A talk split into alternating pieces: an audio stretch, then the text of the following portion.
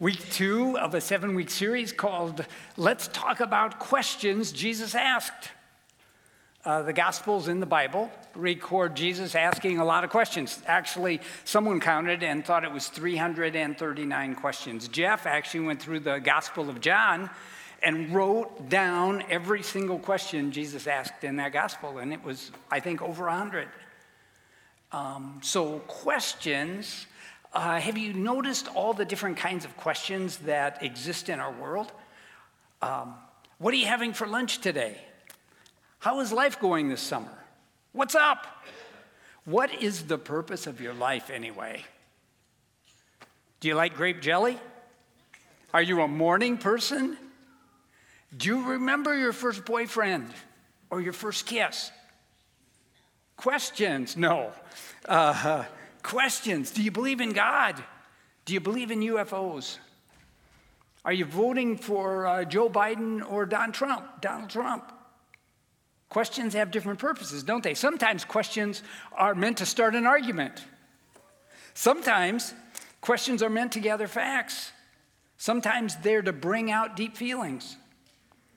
Sometimes they're rhetorical. We returned from a, a couple weeks vacation, a week of it spent with our family in a house in uh, Virginia. And uh, it was a big house, 18 of us in the house. Um, it, it, was incredibly fun. Family vacations are fun and hectic and chaotic. And, and I listened for the questions that my grandkids, uh, we have nine grandkids, eight were with us, seven of those eight were teenagers.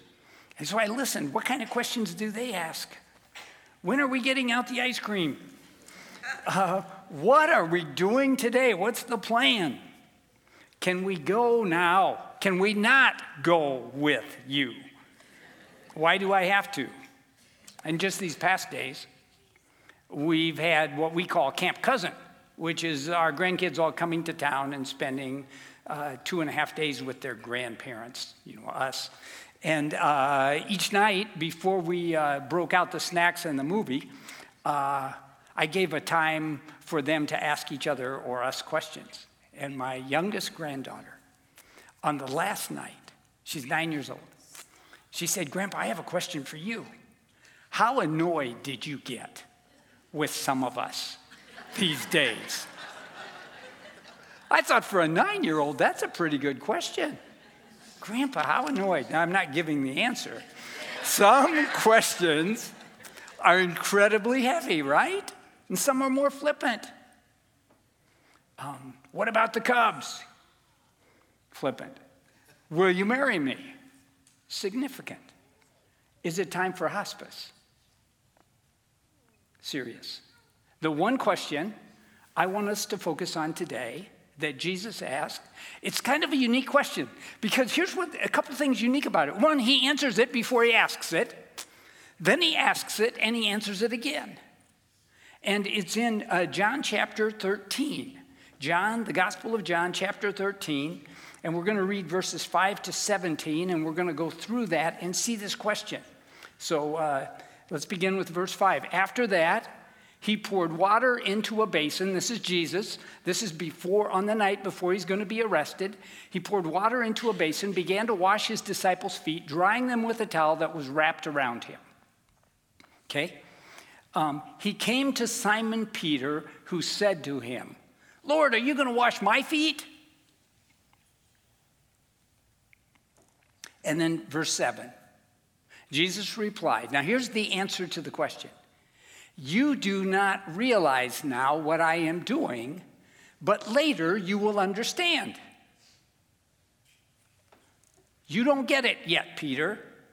Okay, Jesus answers the question. Let's go on to verse 8. No, said Peter, you shall never wash my feet. Jesus answered, Unless I wash you, you have no part with me. Let's go to the next. Then, Lord, Simon Peter replied, Not just my feet, but my hands and my head as well. In verse 10, Jesus answered, those who have had a bath need only to wash their feet. Their whole body is clean, and you are clean, though not every one of you. He was talking about Judas. In verse 11, for he knew who was going to betray him, and that was why he said, Not everyone was clean. Now, here comes the question, verse 12. When he had finished washing their feet, he put on his clothes and returned to his place. Okay, now, he just washed their feet. He gets back. I think he takes a breath. I think he looks at the faces of the disciples who are like going, What just happened? And then here's his question Do you understand what I have done for you? Do you understand what I've done for you? Now remember, verse 7, he already said, No, you don't get it. You're not going to get it. And um, he says, Do you understand what I've done for you? And I think that's his question for us today, maybe for the rest of the summer. Do you get what Jesus has actually done for you? And now he answers it, verse 13. You call me teacher and Lord. Uh, verse 13, yeah. You call me teacher and Lord, and rightly so, for that is what I am. Now that I, your Lord and teacher, have washed your feet, you also should wash one another's feet. I have set you an example that you should do what I have done for you. Do you get what I've done? No. Let me tell you what I've done. I've like flip, flipped the world on its head. Very true. Verse 16. Very truly I tell you, no servant is greater than his master, nor is a messenger greater than the one who sent him. Now that you know these things, you are blessed if you do them. So, why did Jesus do it? Why did he pick up a towel and get on his knees and wash these filthy, dirty feet? Why didn't he just, uh, like everyone else did, have a servant come and do it? Or ask, point at one of the disciples and say, hey guys, why didn't you do it? Why did the Son of God get on his knees and wash filthy feet? Why?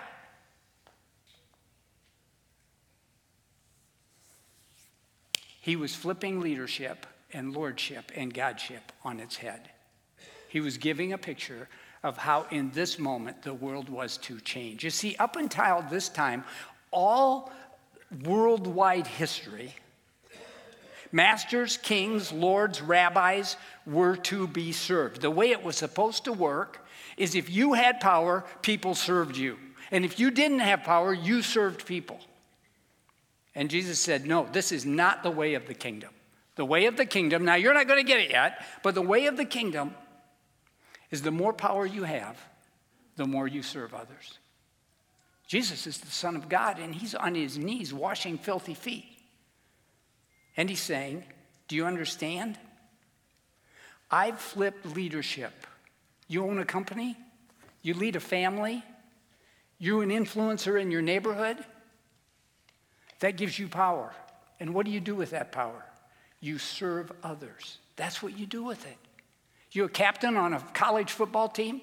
What do you do with that power? You serve others. Jesus said, I'm flipping the way the world works. Servanthood is redefined, humility is redefined in this moment. Do you understand what I've done for you?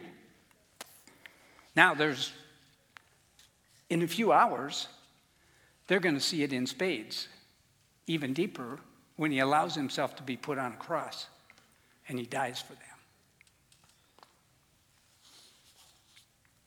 This is the gospel. Do you understand what I've done for you? And so then I think maybe he asks us that today. Do you actually get what I've done for you? And the answer is obviously not, not fully. Because if you actually got what Jesus has done for you, you would be 100% grateful 100% of the time. And I look in my heart and I'm not 100% grateful 100% of the time. So that means I don't always get it. What has Jesus done for us? Jesus has uh, saved us. And that saved, that term, salvation, means changed, healed, and saved. Changed, healed, and saved. Now, theologians, I like to read about theologians, but I, I don't track with them that well. They use big words. I don't always get those big words, but uh, they, they're good at compartmentalizing. And they have this thing when it comes to grace and God's gifts, it's called common grace. And that is the grace that every human being on the planet gets because they were created in the image of God. So every human who's ever been born gets God's common grace. Okay? So, what are the gifts God gives every human? Well, breath, life, a beautiful day today in Cedar Falls. Every human gets these incredible gifts. Common grace God has done for all of us. And if we simply understood just common grace, we would fall down in gratefulness to God. Every breath you take, the amazing body you woke up in this morning, um, common grace. God gives all human beings. According to the Bible, uh, it's undeserved, it's freely given. God, in His own goodness, gave us these gifts. And creation. Oh my goodness, creation. I don't know if you had your eyes open on your drive over this morning, or some of you maybe walked over this morning. What an incredible, beautiful morning. Great temperature, the sun was shining, the flowers are out, the grass is green. I mean, incredible. This is one of the reasons Lynn and I, for years, have always prioritized vacations because you get up in the mountains, or like we did a week ago, walk in the uh, ocean waves, um, whatever it is you're doing. You, it, somehow the beauty of nature comes through in a new way that I don't always get in my backyard, right? I've uh, finished a book recently called Proof of Heaven. It's by a brain surgeon, Eben Alexander highly trained. Uh, he was a surgeon for the Harvard Medical School in Boston for 15 years. And then all of a sudden, he got E. coli bacteria meningitis, and he had a near death experience. And as a brain surgeon, he always had an explanation for near, near, uh, near death experiences. He thought it's just your mind doing chemical things. So these people who see these bright tunnels or think they see God or have this experience with some loved one that died, he always thought it's just brain chemistry is all it is. And he wasn't a believer. But when he got this bacterial meningitis, his brain on the machine actually stopped all chemical action. And yet he was having this near death experience in what he now thinks is heaven. And uh, it's an incredible book. And he came back from that, which is a miracle of itself, and now he has left brain sur- neurosurgery in order to just tell people hey, you have a soul, and your soul goes on after your brain dies. I've been wrong my whole life. One of the things that was so interesting uh, for me about his near death experience? Well, there's a couple. One is he said in heaven he experienced incredible communication without words. No words. Because he said words are so inept at communicating what's in my heart. And he said, so one of the things, then the other thing he realized was how beautiful nature was. And uh, as a brain surgeon, uh, we have, he understands this far better than I do, uh, reticular activating system, which simply um, pushes out of the way uh, details that might cause you problems. So every day you get up and you walk out into your backyard and uh, you have to push out of the way most of the beauty in order to take the step down off your porch.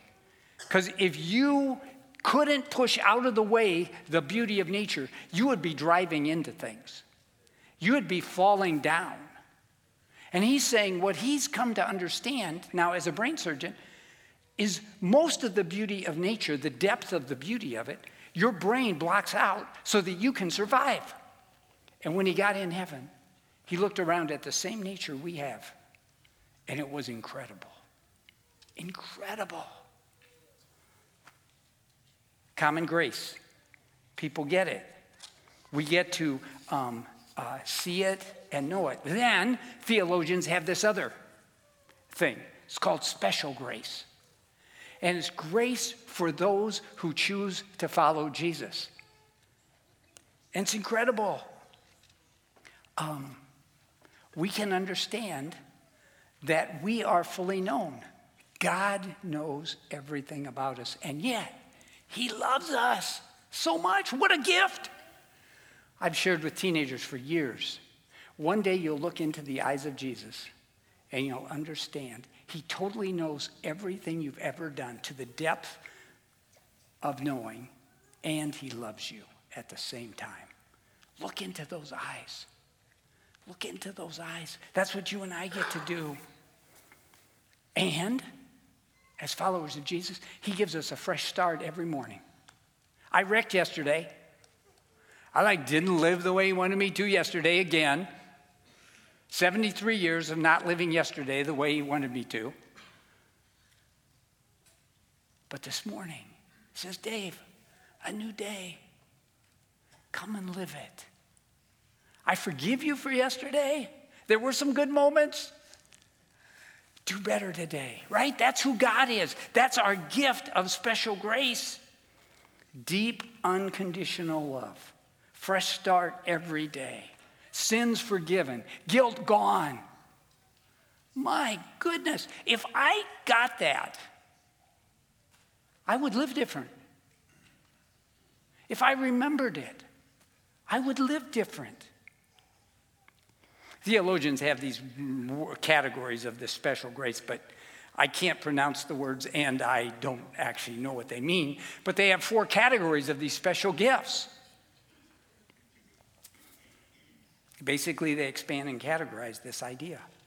But here's a verse, Ephesians 2:8, for it is by grace you've been saved. Saved, healed, loved, promised heaven. And this is not of yourselves, it's a gift of God. 2 Timothy 1 9. He has saved us and called us to a holy. I, I, uh, I translate this, this use of holy to different. He has called us to a different kind of life, a set apart life, not because of anything we've done, but because of his own purpose and grace. And this grace was given to us in Christ Jesus before the beginning of time. 2 Timothy. Do you know what I've done for you? Do you know what I promised you? Do you know how much I love you? Do you understand how fully you're forgiven? As far as the east is from the west, that's how far I've separated from your sin.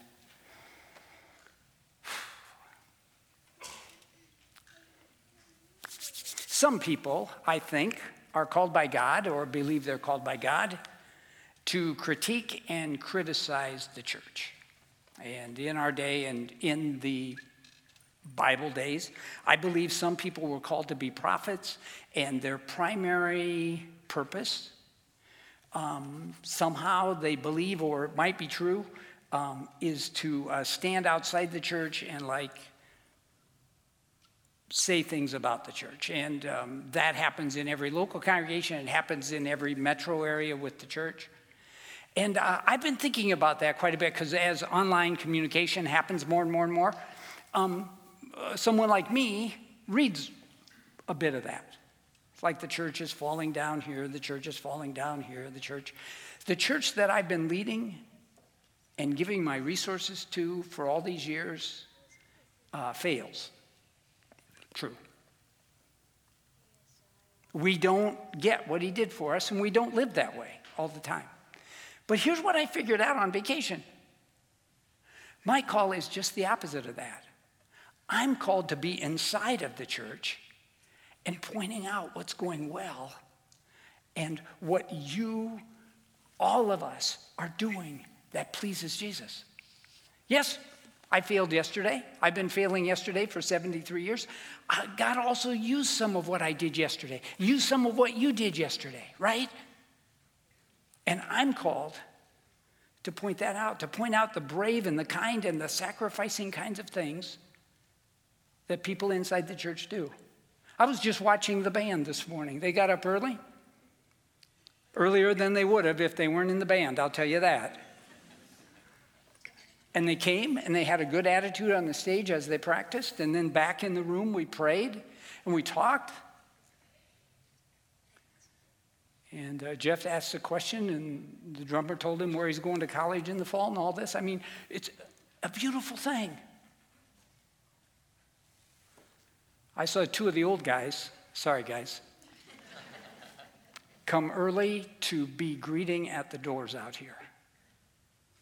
Stan and Bob. That's beautiful. I saw the children's ministry people welcoming kids. Beautiful.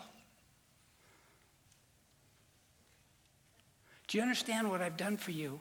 And if you do, you'll live this way. I love the pictures of God at work within the church, of us being better than we would be without Jesus. I'm better than I would be without Jesus. I may not be as good as my neighbors. I'm probably not as good as most of you, but I'm better than I would be without Jesus. Do you know what he's done for you? Common grace, special grace.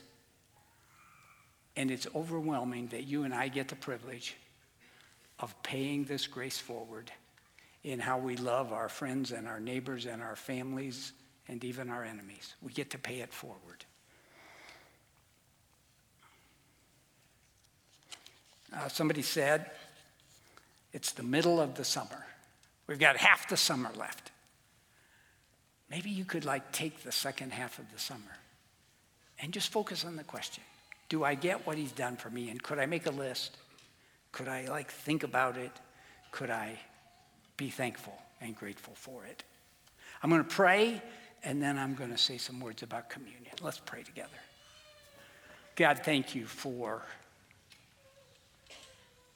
the good gifts that you give to every human being, common grace. And thank you for the special gifts that you give to those of us who have given all that we know of ourselves to all that we know of you and have chosen to follow Jesus.